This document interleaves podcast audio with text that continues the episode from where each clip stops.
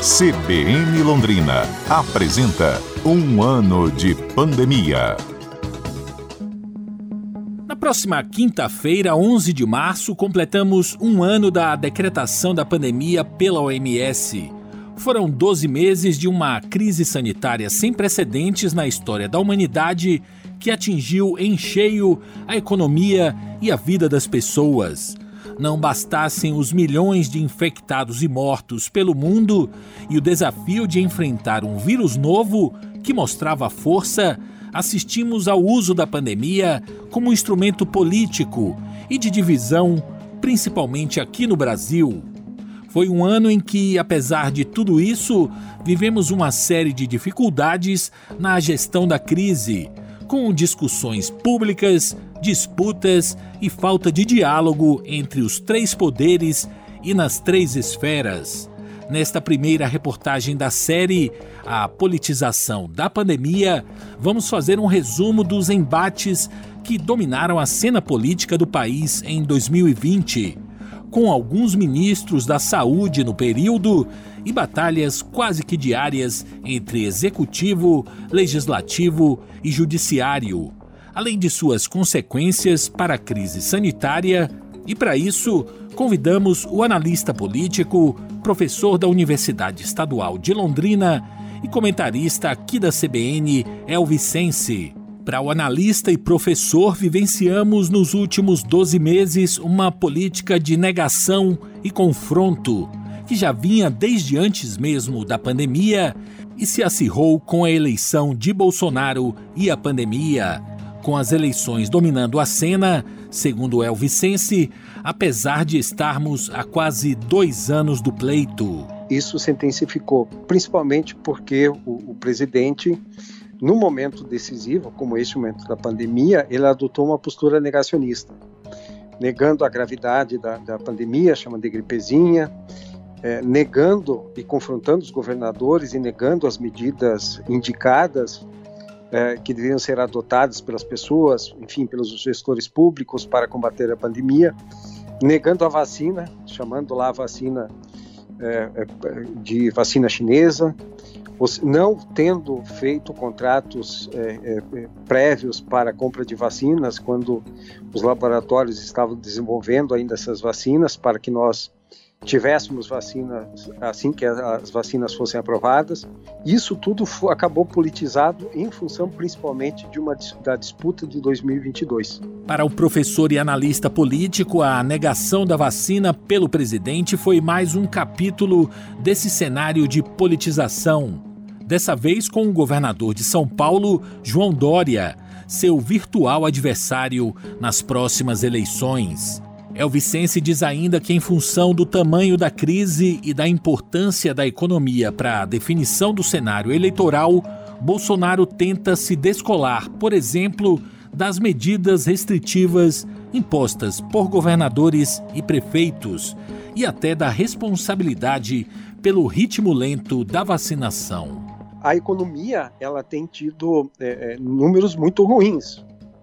E é, é, como as eleições são determinadas em função da, da, situação da economia, que o Bolsonaro, pensando em 2022 e sabendo que os próximos meses serão muito ruins, que os dados da economia serão muito ruins, desemprego em alta, é, crescimento econômico em baixa, a, o, o aumento da pobreza.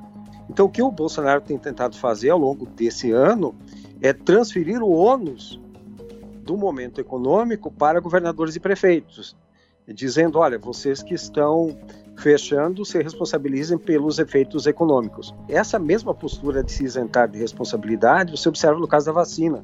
Ele falou: olha, eu não sou, eu não acho vacina para comprar, eu não posso ser cobrado por uma vacina que não está disponível no mercado. Além da postura de transferir responsabilidades, Sense aponta ainda uma desqualificação dos outros poderes pelo presidente e diversas tentativas ao longo dos últimos 12 meses de tensionar a relação com o STF e o Congresso. Para o analista político da CBN Londrina, a aliança com o Centrão garantiu a Bolsonaro uma certa blindagem contra o impeachment mas a conta deve chegar mais perto das eleições. com relação ao Supremo, com relação à Câmara, isso tudo foi observado. O que aconteceu agora é que o presidente percebeu que o fantasma do impeachment ele estava lá guardado numa gaveta do Rodrigo Maia. E que para eliminar esse problema, ele teria que interferir nas, nas eleições de agora, eleições que recentemente aconteceram na Câmara e no Senado. E foi o que aconteceu. Ele colocou toda a estrutura do, palácio, do poder, das emendas parlamentares, das negociações, e fez uma negociação com o Centrão. E aí ele conseguiu fazer as duas casas, eh, conseguiu eleger presidentes que lhe fossem favoráveis, principalmente para conter é, propostas de impeachment e, ao mesmo tempo, conseguir levar adiante a sua agenda. Por enquanto, essa pauta tem dado certo, ou seja, os dois são bastante leais ao presidente, tem sepultado as CPIs, ele tem conseguido ter sucesso, ou seja, a negociação que ele fez lá, ela deu certo politicamente. Só que essa fatura ela será cobrada na próxima eleição. Elvicense avalia ainda que o presidente nunca desceu do palanque e que vai continuar assim, seja tirando possíveis adversários do caminho, negando a pandemia ou criticando governadores e prefeitos junto ao seu eleitorado e prevê um acirramento dos ânimos à medida que a eleição se aproxima.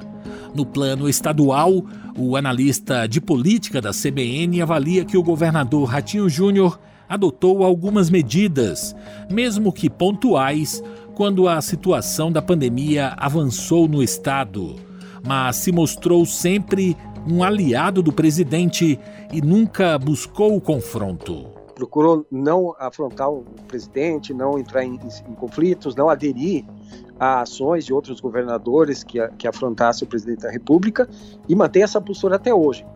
No entanto, em momentos pontuais, quando a pandemia mostrou de fato que ele precisava tomar medidas, que ele precisava reagir, ele adotou medidas de, de, de fechamento, decretos, é, mas de forma muito pontual e de forma, é, eu diria assim, de, só naqueles momentos de fato, fato de crise extrema, sem afrontar o presidente mas ao mesmo tempo tomando decisões bastante tímidas, mas tomando decisões, como agora recentemente assinou uma carta junto com governadores e, é, é, e adotou esse decreto de fechamento agora neste momento que nós estamos vivendo. Sobre a política aqui no âmbito municipal, Elvicense aponta uma mudança de postura do prefeito ao longo dos últimos 12 meses.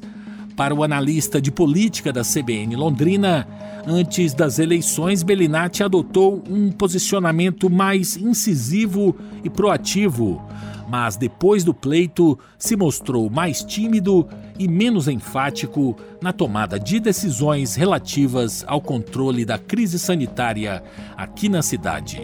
Repórter Marcos Garrido.